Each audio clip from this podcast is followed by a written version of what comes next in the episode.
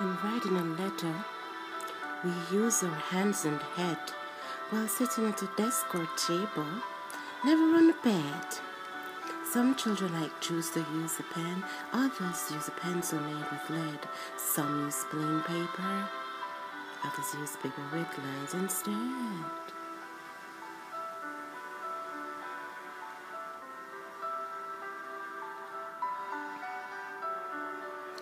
We have to be good in English so people can understand. We can either write in script or cursive.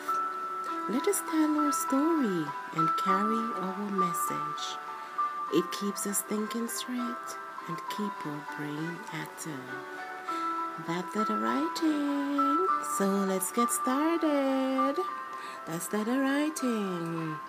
Let's get started letter, writing, poem by Charlene Bruce.